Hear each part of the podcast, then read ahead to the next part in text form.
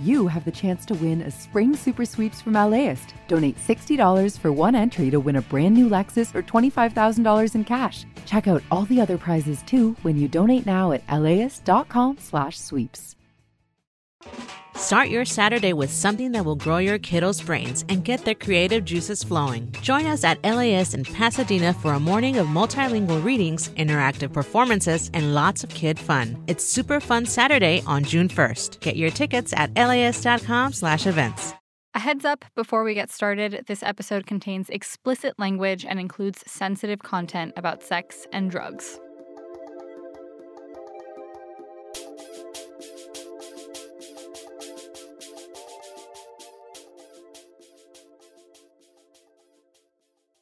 By the time I was 16, I knew how to pray.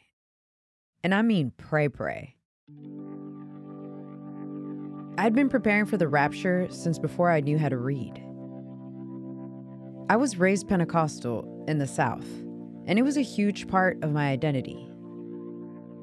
So many of my childhood pictures are of me with a toothless grin against the brick walls of my Pentecostal church in Houston, Texas. I still have a scar on my left knee from when I tripped and fell during a game of tag in the church parking lot. And I can still taste the empanada de plátano, a Salvadoran sweet dessert dusted with sugar my dad would buy me from the Salon Social, the church cafeteria. Sometimes he'd even let me take a sip from his coffee. When I was in high school, I was baptized and received the Holy Ghost. I went door knocking to spread the word of God. But 10 years ago, when I was in college, I started to question everything.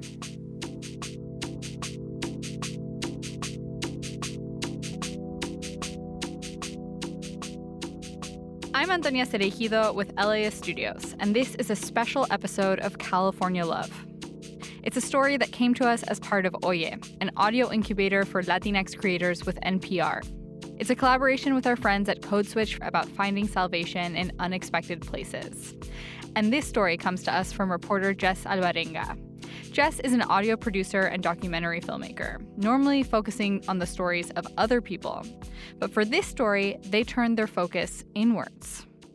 They would go on a spiritual journey that would include the dining room dungeon of a Dom, Buddhist monks taking magic mushrooms, and the pulpit of a Pentecostal church. Hi, Jess. Hi. I can't wait to go to all of these places with you. Yes, I'm excited. So, I was not brought up in the church, so I actually don't know a lot about growing up with religion, but I'm curious like what was it that you loved about growing up in the church? Yeah, I love so many things. I loved like the hymns and the gospel music, all the alabanzas. I also loved to just be part of this really big community. But the thing that I loved the most was the certainty of salvation. I had the promise of eternal life in heaven where the streets were paved with gold, where you know, God would just take care of everything for you. But eventually you decided to leave the church. Like what was lacking? Why did why why did you give up the streets of gold? Yeah, in this church there was a lot of machismo and I think baby feminist Jess was like not cool with that. I think it was also around the time where I started exploring my queerness mm-hmm. and that I would just not be accepted in the church. The church was very much like brimstone and fire and always focusing on sin. Mm-hmm. So it just uh, I it, it was a dissonance for me. I didn't feel part of it anymore. What happened after you left? How did the breakup feel? It was really painful. Not only did I lose my faith, I also lost the community that raised me. And it felt like a true breakup. I remember ugly crying with my youth pastor and just being really sad that I couldn't be part of this community anymore. How long ago was that? That was maybe like 10, 15 years ago. Okay, so it's been over a decade since you left. Like, how has your life changed? It's changed so much. She's a gay living in the Bay. I'm living my best life. Let's go. You know, I've fully embraced my queerness. But even though I've really embraced this new life, I feel like I'm missing a spiritual home. but there was something you did recently that made you feel like you might have found one again. Yeah, actually. I had just gotten out of this really long term relationship when a friend of mine invited me to a sex party. Yeah. And it was right after lockdown. Um, everybody was like going stir crazy. So I was like, you know, why not? Let's go. I'm still a church girl on the inside. I'm still very shy about a lot of things, but I'm also a lot more confident in who I am now. And uh, when I was there, I actually participated in like a kinky scene with a Dom. Okay, what's a kinky scene? Isn't this public radio? I can't be talking about these things. uh, yeah, it, it, I was in a submissive role, so I was a uh, I was a bottom, and uh, when I finished the scene uh, with the dom, I found myself crying in relief. I hadn't felt that way in a really long time, and uh, after this experience, I was like, oh my God, this, it feels like such a spiritual moment. What missing part of your life did you feel like that sex party was was bringing back to you?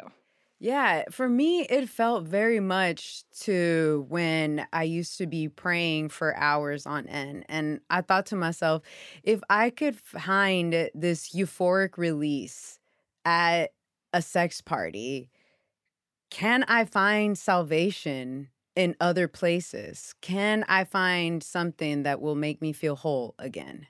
I'm excited to go there with you, Jess. I'm handing over the mic to Jess, uh, who's going to take us on this spiritual journey. Yes, thank you. And the first stop is going to be a famous leather street fair in San Francisco. Let's go.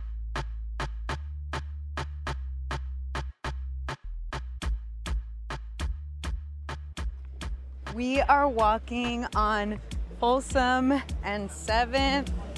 We're walking with some leather daddies across the street.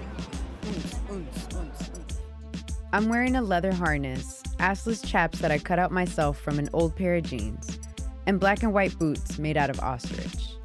I'm not the only one with my cheeks out on display. I'm in a sea of mostly men, from twinks to bears and everyone in between. We've been walking for like five minutes now, and it's like mad packed. So many digs. I'm walking into the modern day Sodom and Gomorrah, also known as the Folsom Street Fair in San Francisco. Think of it as a pride for the obnoxious and kinky. Instead of glitter, rainbows, and unicorns, there's leather and leashes everywhere. It's like one giant leather party. Okay, harnesses. Leather, leather, leather. Oh, I love this apron. Leather Jesus Daddy. Is that a dildo? Oh, I love the leaf. Oh my God, I love this underwear or whatever it is. Yes. I feel like I'm overdressed. I'm gonna need to take my pants off. Folsom is traditionally cis, gay, and male. Where I want to be is the playground. The close off block within Folsom where all the bitches, the fine girls, the strippers and the sluts, the dykes, the femmes, the queerdos, and the gender benders go. Oh my god, I feel like I'm gonna fall in love like 20 times right now. Good god. Yes, yes. I'm here to find out what kink has to do with spiritual belonging and salvation. And like church, I guess. Church as a verb and a noun. Church is in the space where I find release, repair, transcendence, which might be weird to bring up at a leather party. But turns out I'm not the only form of Bible banger out here. I spoke with a few people in the crowd to hear what they had to say. I was raised Catholic, recovering Catholic. and what I've loved today is like seeing so many people kind of reclaiming that by like kinking up their like religious costumes or having like a nun headdress or a priest outfit and, and like kind of subverting it a little bit. So this is something I started called Kinky Confessionals. So it's a play off of reconciliation, being raised Catholic, but now I've created a portal online for folks to submit their desires and their kinks and in a way that's shame free. The way that I am able to seek you know, kink and power play with such depths really comes from being raised in the church, 1000%. understanding like devotion and faith in this way. And so even though the church was not able to evolve with me and isn't a part of like my current practices, I can be grateful for that aspect. I love I love to be told what to do. Mm, I do. And that's I do think like absolutely like a such a connection to like that early kind of like you know, I gotta I gotta obey this almighty, you know, and I think that it's like it's made me the bottom I am today. Thanks, mom and dad. I was excited to find out that there were others just like me. Jesus freaks turned, well, into a different type of freak. They told me what kink does for them. I'm still trying to figure out what exactly it does for me. Yes, it's thrilling to explore something that's so forbidden. But I'm not gonna lie, Folsom was overwhelming. I'm still a church girl at the end of the day. I still get queasy at the thought of sex, let alone seeing multiple orgies in broad daylight. If I actually want to enter this world and see what's out there for me, I need someone to hold me by the hand. Mm, I don't know, maybe slap it down a couple of times. I need to learn about the world of kink and BDSM from an expert. So I pay a visit to my friendly neighborhood Dom. Hey, good morning. How you doing? Come on in. Welcome. Good, thank you. I'm gonna take my shoes off. Yes, please. Her name's Bennett. She's actually one of the organizers of the playground, and she lives not too far from me in East Oakland. She gives me a brief tour of her home, and it doesn't take long to find her dungeon right next to the kitchen. When you come to my house, this is what you're going to see. If you're upset, I will comfort you. I am not going to take it down for nothing and nobody. The cleaning ladies have gotten used to it, and it's very it's very pretty and tasteful. And I got a chandelier and shit. See, I'm classy. There's a motherfucking chandelier in my dungeon. Who who who who got that? Could you describe like how this would look like if someone's never seen this before? Like how would you describe it? Okay. Imagine a four poster bed with no bed, just the frame. A four poster bed with a square leather hammock suspended by chains. and this is it's a spanking bench. Slings and spanking benches are very ergonomic. Mm. For those of us who are getting older, I'm 57, you know, I can stand up and I can see to the person in the sling without, you know, taxing myself. As I'm looking around, something interesting catches my eye her altar.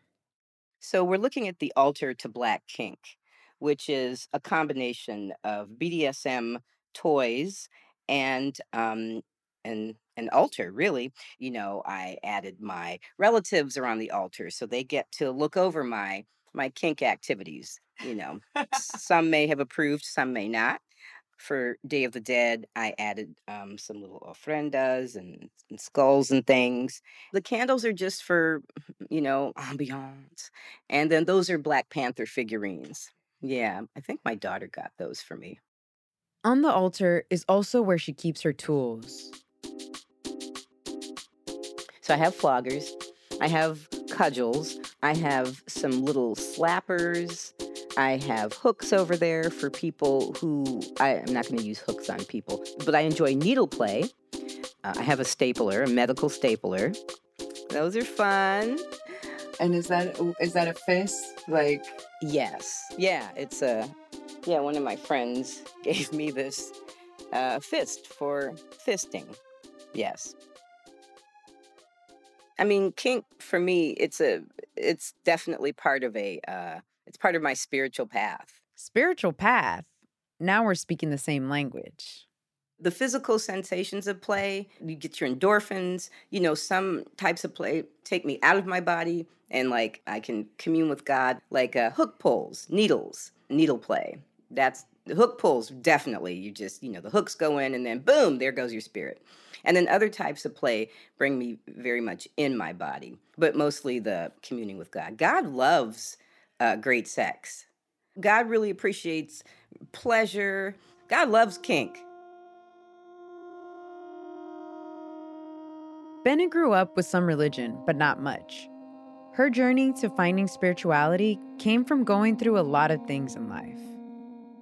In 1985, I came to San Francisco, where I lived for 30 years, lived, died, everything, you know.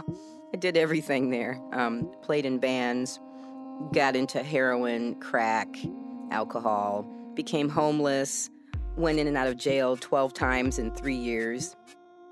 I, I felt like I had been Swiss cheese and heroin filled up all the holes so that I became a whole person when I when I shot dope at least for a time before like actual addiction set in and homelessness set in and all that. And then once I got clean, you know, all the drugs drain out and you're left with Swiss cheese again. So I filled that with um 12 step program, but kink was just a whole nother level. And you know, I'm a I'm a Sagittarius, I'm a dragon, I'm an extrovert, I'm nosy, I'm greedy, I be trying to get into shit. You know, I want to be in, in things. And so, you know, I, I love the high, the adrenaline. I want more shit. She was three years sober when her girlfriend at the time introduced her to kink. So my very first scene was we agreed that I would recite the 12 steps of Alcoholics Anonymous. And if I missed a word, like she had the book and she was reading along, and if I missed a word, she would hit me. She would flog me. that was my first scene. Kink can mean a lot of different things, but what I'm interested in is BDSM. Bennett breaks down her definition for me. BDSM, there's the B and D part, which is for bondage and discipline. There's the DS part, which is for dominance and submission. And then there's the SM for sadism and masochism, BDSM. DS is a little more emotional involved. It's like if you want, you're trying to get somebody you want someone to kneel uh, you want to have psychological control over them you know maybe you want to like tell them either what a, a, a bad boy they are or a good girl you know it's a, it's a, it's more of an emotional emotional play I'm just like really new to the kink world, like in full transparency. So I am also like pain. Why? I don't want to be in pain because I'm a good girl. Uh, I'm not a bad girl. I'm just kidding. but what does pain offer? Is it pleasure for you? Is it pleasure for like the person receiving it? What is it able to transcend? Mm, hmm Well, you know, as you probably can imagine, there doesn't have to be pain involved in kink. Yes, yes, but I just wanted to, to state that for the our studio audience here. there doesn't have to be pain involved in kink. Um, but for those who enjoy that, I mean, the pain is is spiritual and transcendent. Like, say, for instance, if you're flogging, like say you you want to experience some pain, you know, there's a nice long warm up. And what I like is rhythmic flogging. You can get into a, a bit of a, a trance. You get into a rhythm. You get into, you know, this motion, this repetitive motion. Um, you know, it's sort of like it's like chanting, but with an object. So the person receiving it can also get into a meditative state. That's the word I'm looking for. It's very meditative. If there are no sudden moves, you can get into like a deep meditative trance. And those states of mind enhance spirituality and enhance your connection with God, with your higher power, with the universe, with whatever whatever you want to call this energy that, that surrounds us. That sounds a lot like prayer. When I was in high school, every Sunday, I would show up at La Iglesia Pentecostal a little before 6 a.m. to pray, just in time to have at least four hours of solitary prayer before the Sunday morning service. I would make my way to the pulpit, el altar. It was simple no iconography, no extravagant features. Yet the altar is the most sacred place in the church. There, you're at the feet of Jesus. I would drink and eat nothing, not even water. Just fast and pray on my knees for hours. I was only a vessel for God, and the less I fell into the trap of human desires, the closer I was to Him. I would pray to God to wash away my sins, but also to please help my junior varsity soccer team win a game. By the second hour of prayer, my feet would tingle underneath me, but I refused to get up, for I was a sinner and didn't deserve my father's love. My knees were swollen, and stamped with the pattern of the carpet. My stomach would growl and distract me from my prayer. To force myself to forget my hunger, I recited James 4 7 over and over and over again. Someteos pues a Dios, resistid al diablo y huirá de vosotros. Someteos pues a Dios, resistid al diablo y huirá de vosotros.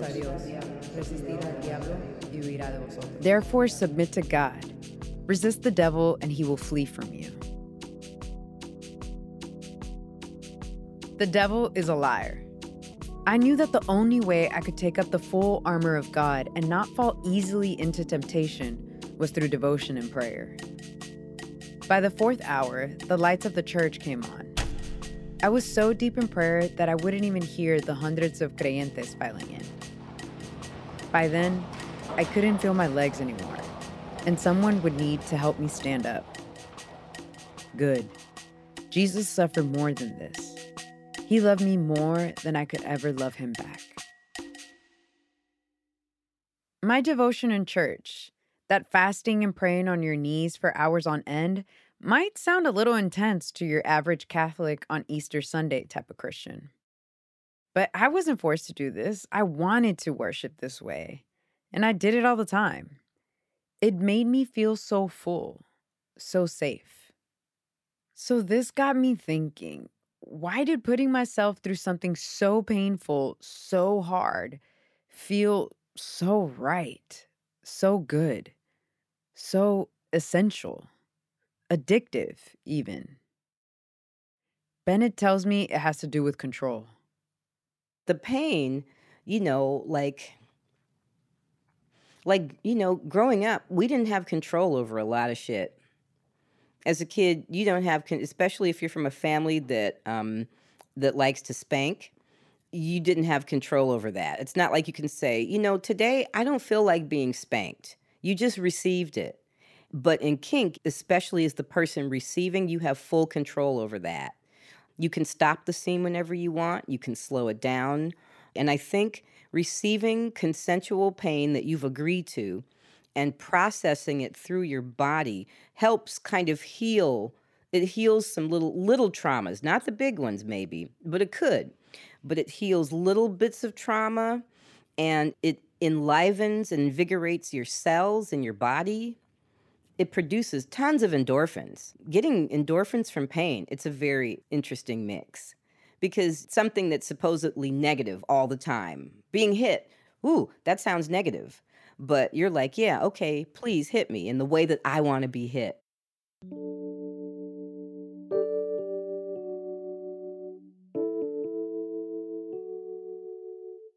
I realized after talking to Bennett that the thing connecting both prayer and being a sub is not so much the physical discomfort, but the feeling of control, the feeling of consent. When I prayed, I was able to let go of control on my own terms you know, let go, let God. When I bottomed, I let go, let Dom. Kink and prayer are both experiments in powerlessness and power. You opt in, you set parameters, but you still surrender yourself to whatever unpleasant or painful experience that might come. But in the end, you feel a relief, release, calmness. Kink gives me something, that's for sure. It's something I can turn to if I'm feeling overwhelmed. But I want more. There's still a feeling of transcendence, of becoming one with God that I'm not getting.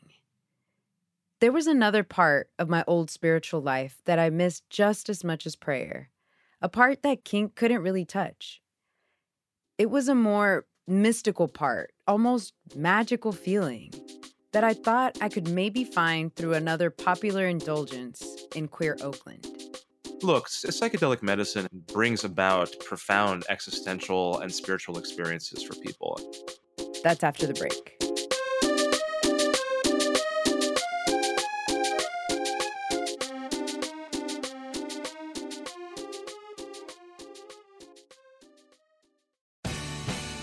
The LAist Spring Super Sweeps is happening now. You can win amazing prizes while supporting your source for local fact based journalism. one lucky grand prize winner will get to choose a brand new Lexus or $25,000 in cash. Other prizes include an electric bike from Juice Bikes and $1,000 gas gift cards. Your donation of $60 gets you one entry to win, and the more you give, the more entries you get. Donate now at LAist.com slash sweeps.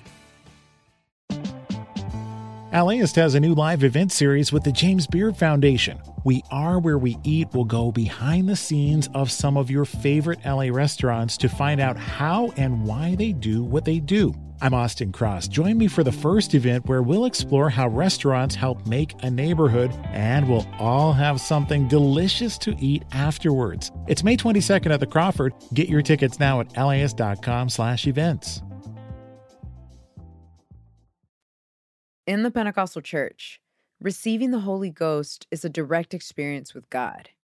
It's beautiful and kind of magical, a full body experience. The first time I received the Holy Ghost was during the summer of my senior year of high school. It was raining that day. My hair was damp and frizzy as I slid into the last row of the converted auditorium. La venida de Dios viene pronto. Will you be ready when He calls your name? bellowed the youth pastor on stage. A group of teenagers in the front two rows jumped up and began to cheer. Jesus, Jesus, Jesus. Entrega tu vida a Dios. The pastor pleaded with us, practically sobbing. You'll never feel lonely again, he cried. La hermana Marta, a mentor for the youth group, approached me and laid her hand on my forehead as she began to speak in tongues. You are covered by the blood of Jesus, she told me in between her prayers. Two more women approached me and began to pray for me as well. One of them lifted both of my arms up. She kept her hands underneath my elbows to support my arms from falling. My limbs began to feel heavy. My right arm began to shake involuntarily. I was no longer in control. My body swayed back and forth, back and forth, back and forth. I felt as I'd been plunged into a waterfall and couldn't get back up. I came back gasping for air, and out came the Holy Ghost. Piercing white light. I started to speak in tongues. Acceptance. A blast of euphoria. An eternity went by. I was on my knees weeping. La hermana Marta was still holding me by my shoulders. Welcome home, sister, she whispered to me.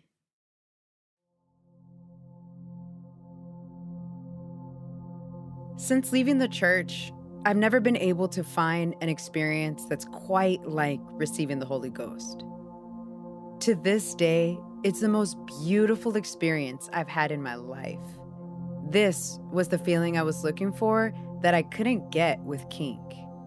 And I want to feel it again. Some of my friends keep telling me that I can whenever I want to. Apparently, all I have to do is eat some magic mushrooms. Whenever they talk about being on psychedelics, honestly, it sounds pretty close to the Holy Ghost. The full body mystical experience where the you, as you know it, dissolves into a greater existence. And as some of my friends have told me, where you talk to God. But I find it hard to believe that these people taking mushrooms on the weekend have the same experience as I did, and parts of me don't want it to be true. It sounds too easy. But if they're right, I have to know.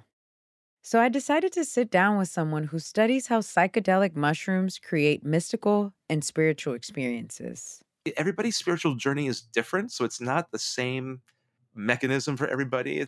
But there were commonalities of profound feelings of love, of interconnectedness, of reconnection with the self and the body and our history and our identities, and an urge to connect with others.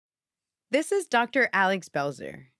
He's a psychologist and psychedelic researcher who has done research at Yale and NYU. I found out about him through a book he co edited. It's an anthology called Queering Psychedelics From Oppression to Liberation in Psychedelic Medicine. Every time I'm at a coffee shop reading it, I have like three people ask me, What is that? So good stuff. That's funny. I like that. Yeah. yeah. yeah. So thank you so much for helping me sure. with my dating life. Absolutely.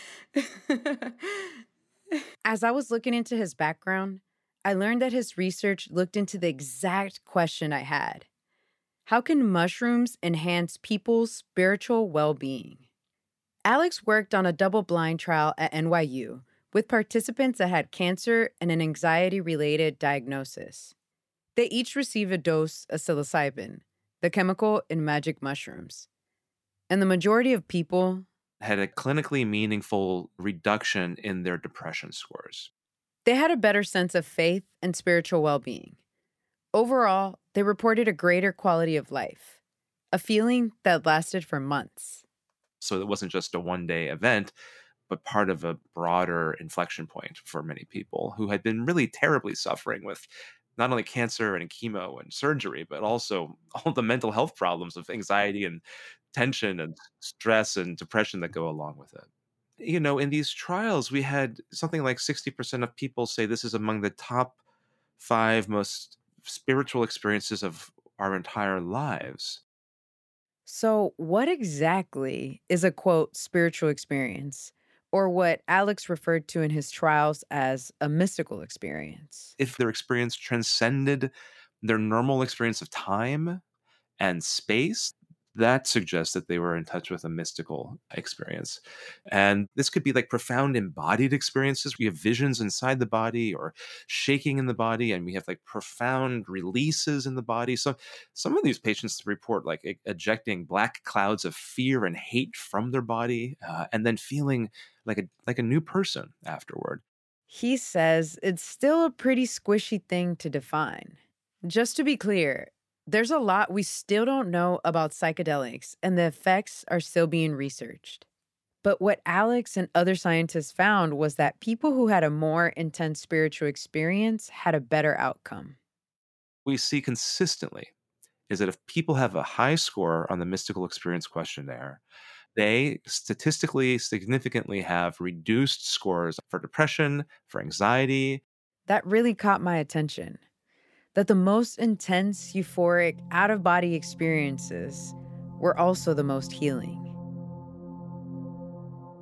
I wonder are these psychedelic experiences equally as meaningful as religious spiritual experiences?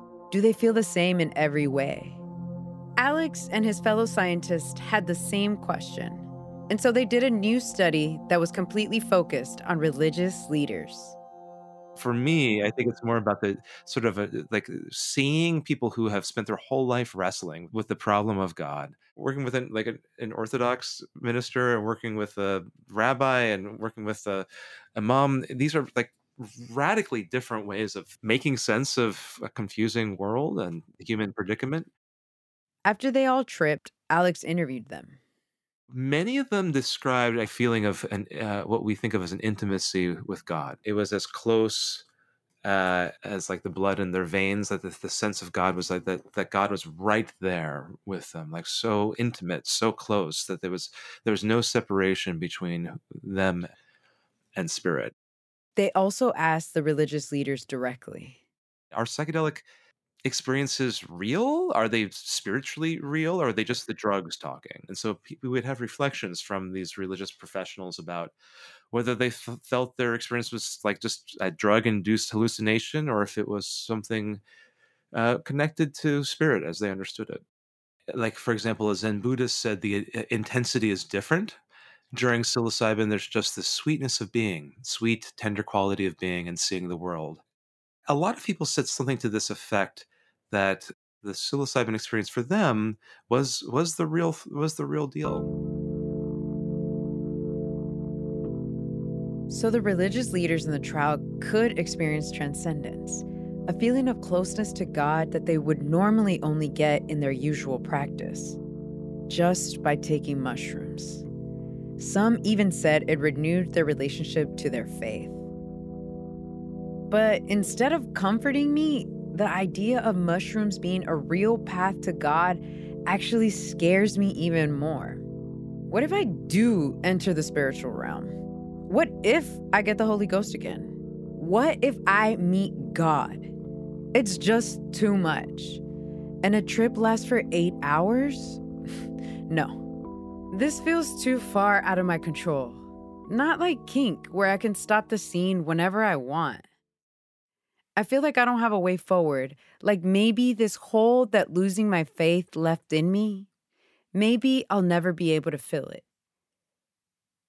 Kink alone isn't filling this void, and mushrooms I'm just not ready for. At this point, I'm desperate to talk to someone who actually knows where I'm at. And I think that may mean going back to church.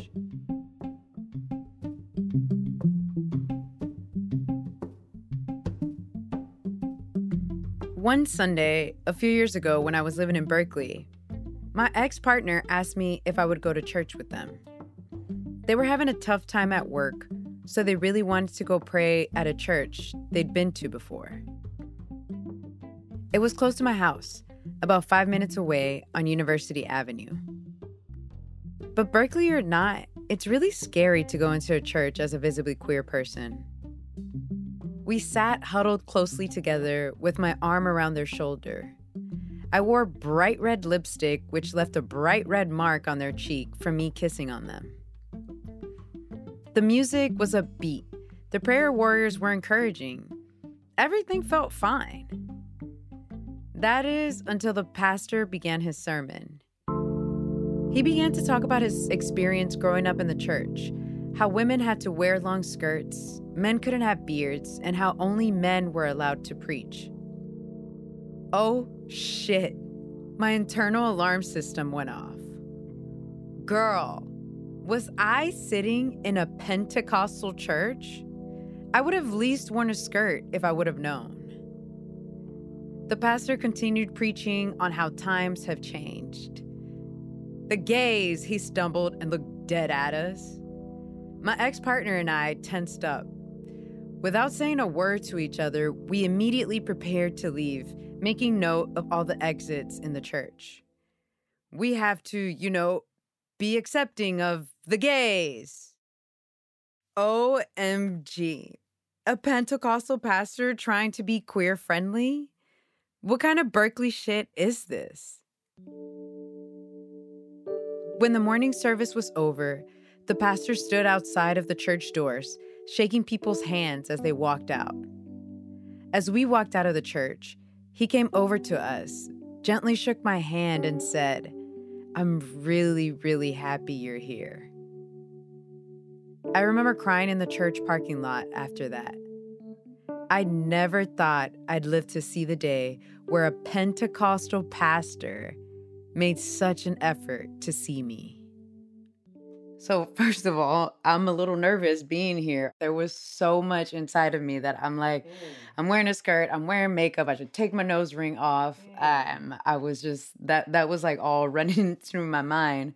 Just like really coming here today. Coming here today, yeah. Mm. Well, don't be nervous. Um, there's no need for you to be nervous here. This is Pastor Mike. Mike McBride, pastor of the Way Church, peacemaker in the community, work to end gun violence, try to save souls, bodies, hearts, minds, freedom fighting, Jesus following, demon slaying. Uh,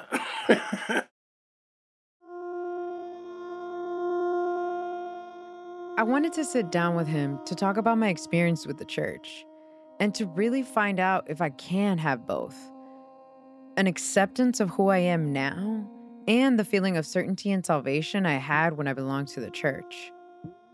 I figured if anyone would have an answer to my problem, it would be him. Growing up Pentecostal in the 90s and 2000s was no joke well, in and, the South. And imagine, you know, we grew up in it during the 70s and the 80s, mm. and it was it was no joke back then. Our churches had similar ideas like an emphasis on conservative dress, strict interpretation of scripture, and a focus on preparing for the rapture. Right away, I get a little more comfortable because Pastor Mike gets it. It's like talking to my old youth pastor, but a little more open minded. And so, you know, when you grow up in that space and you're always taught that you all are the only ones who are like saved, even like other Christians are not guaranteed to make it into heaven because they're not baptized in Jesus' name. Or if you're constantly told that any sin you do that's left unrepentant, you know, and then you get hit by a car or you die in your sleep or the rapture's gonna happen and you just like miss out like so you just have you have lots of dissonance around, man, you know, I wanna be right, but this feels impossible. That's exactly how it felt like for me. It was always brimstone and fire, and our God is a vengeful God. We move from a place of fear. And then he tells me he sees Pentecostalism as something that needs to constantly evolve. As all things, they require, you know, updates. Just like your iPhone needs a, a systems update, you know, so does our, the practice of our faith. I never heard a pastor be willing to admit that the Pentecostal church doesn't get everything right or can feel challenging for them. It made me think about my experience when I was questioning the church. I wanted to be a pastor so much, mm. so much. And I knew that God could see me for who I was and like just who and, and my heart and my devoutness and my passion but it was the church that always was like your skirt is too short. Mm-hmm. you can't um, go to the altar with uh, short sleeves. Mm-hmm.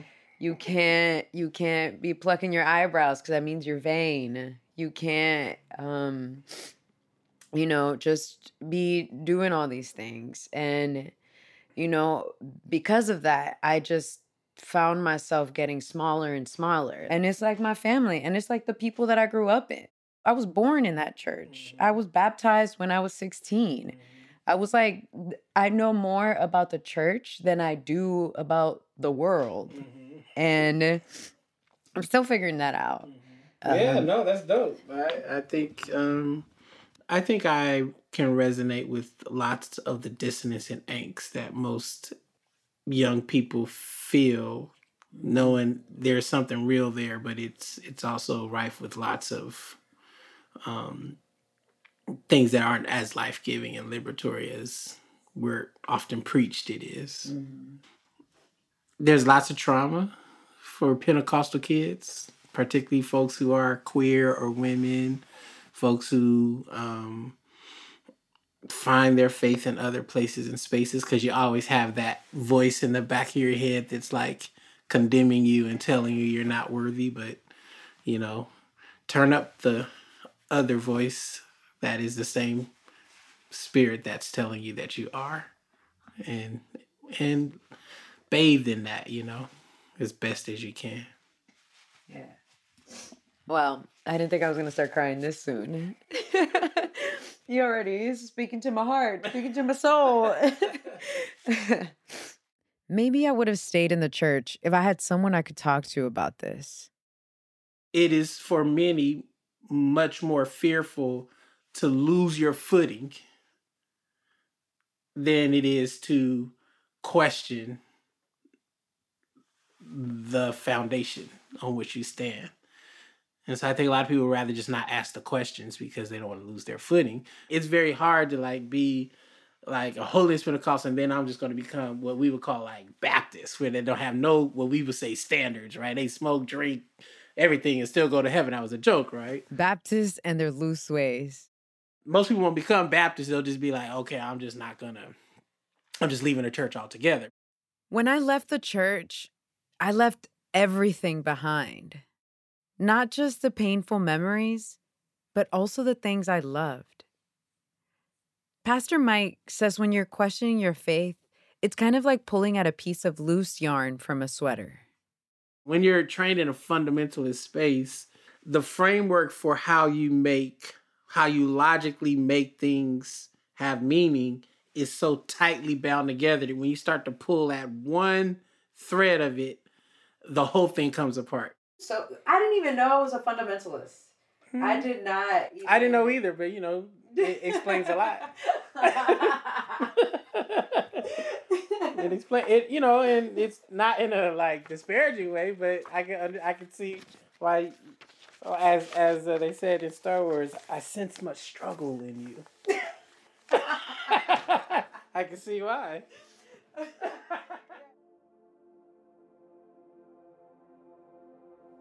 When Pastor Mike told me I was actually raised fundamentalist, I realized that I've been looking for healing in a fundamentalist way.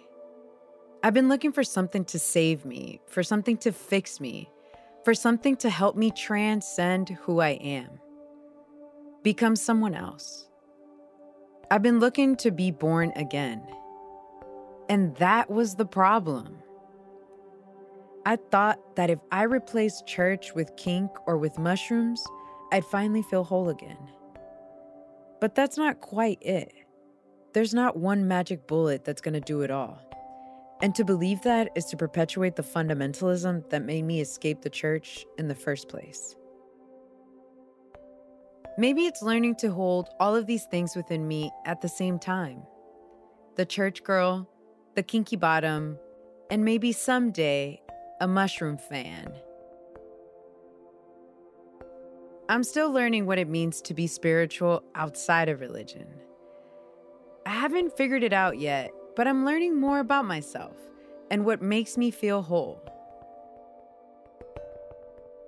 Every night, I still go to my altar, but it looks a little different now. I've got my Bible on my altar next to my crystals and tequila for my grandma, and a necklace that represents Iemanjá that I got in Brazil. My prayers sound a little different too. I sit on a pillow, legs folded and spine straight. I turn off all my lights in my apartment. I breathe.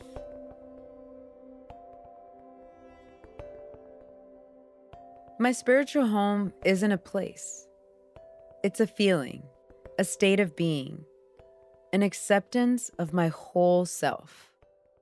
And I'll always be in pursuit of it.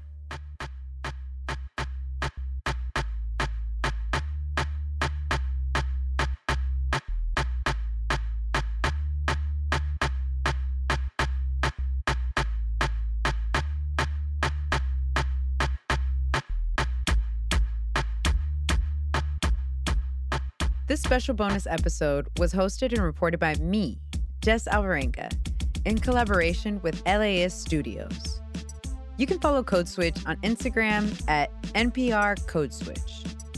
If email is more your thing, send a message to Code Switch at npr.org. And subscribe to the podcast on the NPR app or wherever you get your podcasts. And check out laist.com for more shows from their team. This episode was produced by Skylar Swenson and Max Friedman. Our engineer was Gilly Moon. It was edited by Sophia Paliza-Carre, Casey Donahue, and Lauren Gonzalez. Original music by Emily Areta, aka DJ Emily, and Blue Dot Sessions. Special thanks to Yolanda Sangweni, Veralyn Williams, Dalia Mortada, and B.A. Parker. And Antonia Cereijido, Catherine Mailhouse, and Shayna Krockmal from LAist Studios. Thanks for listening.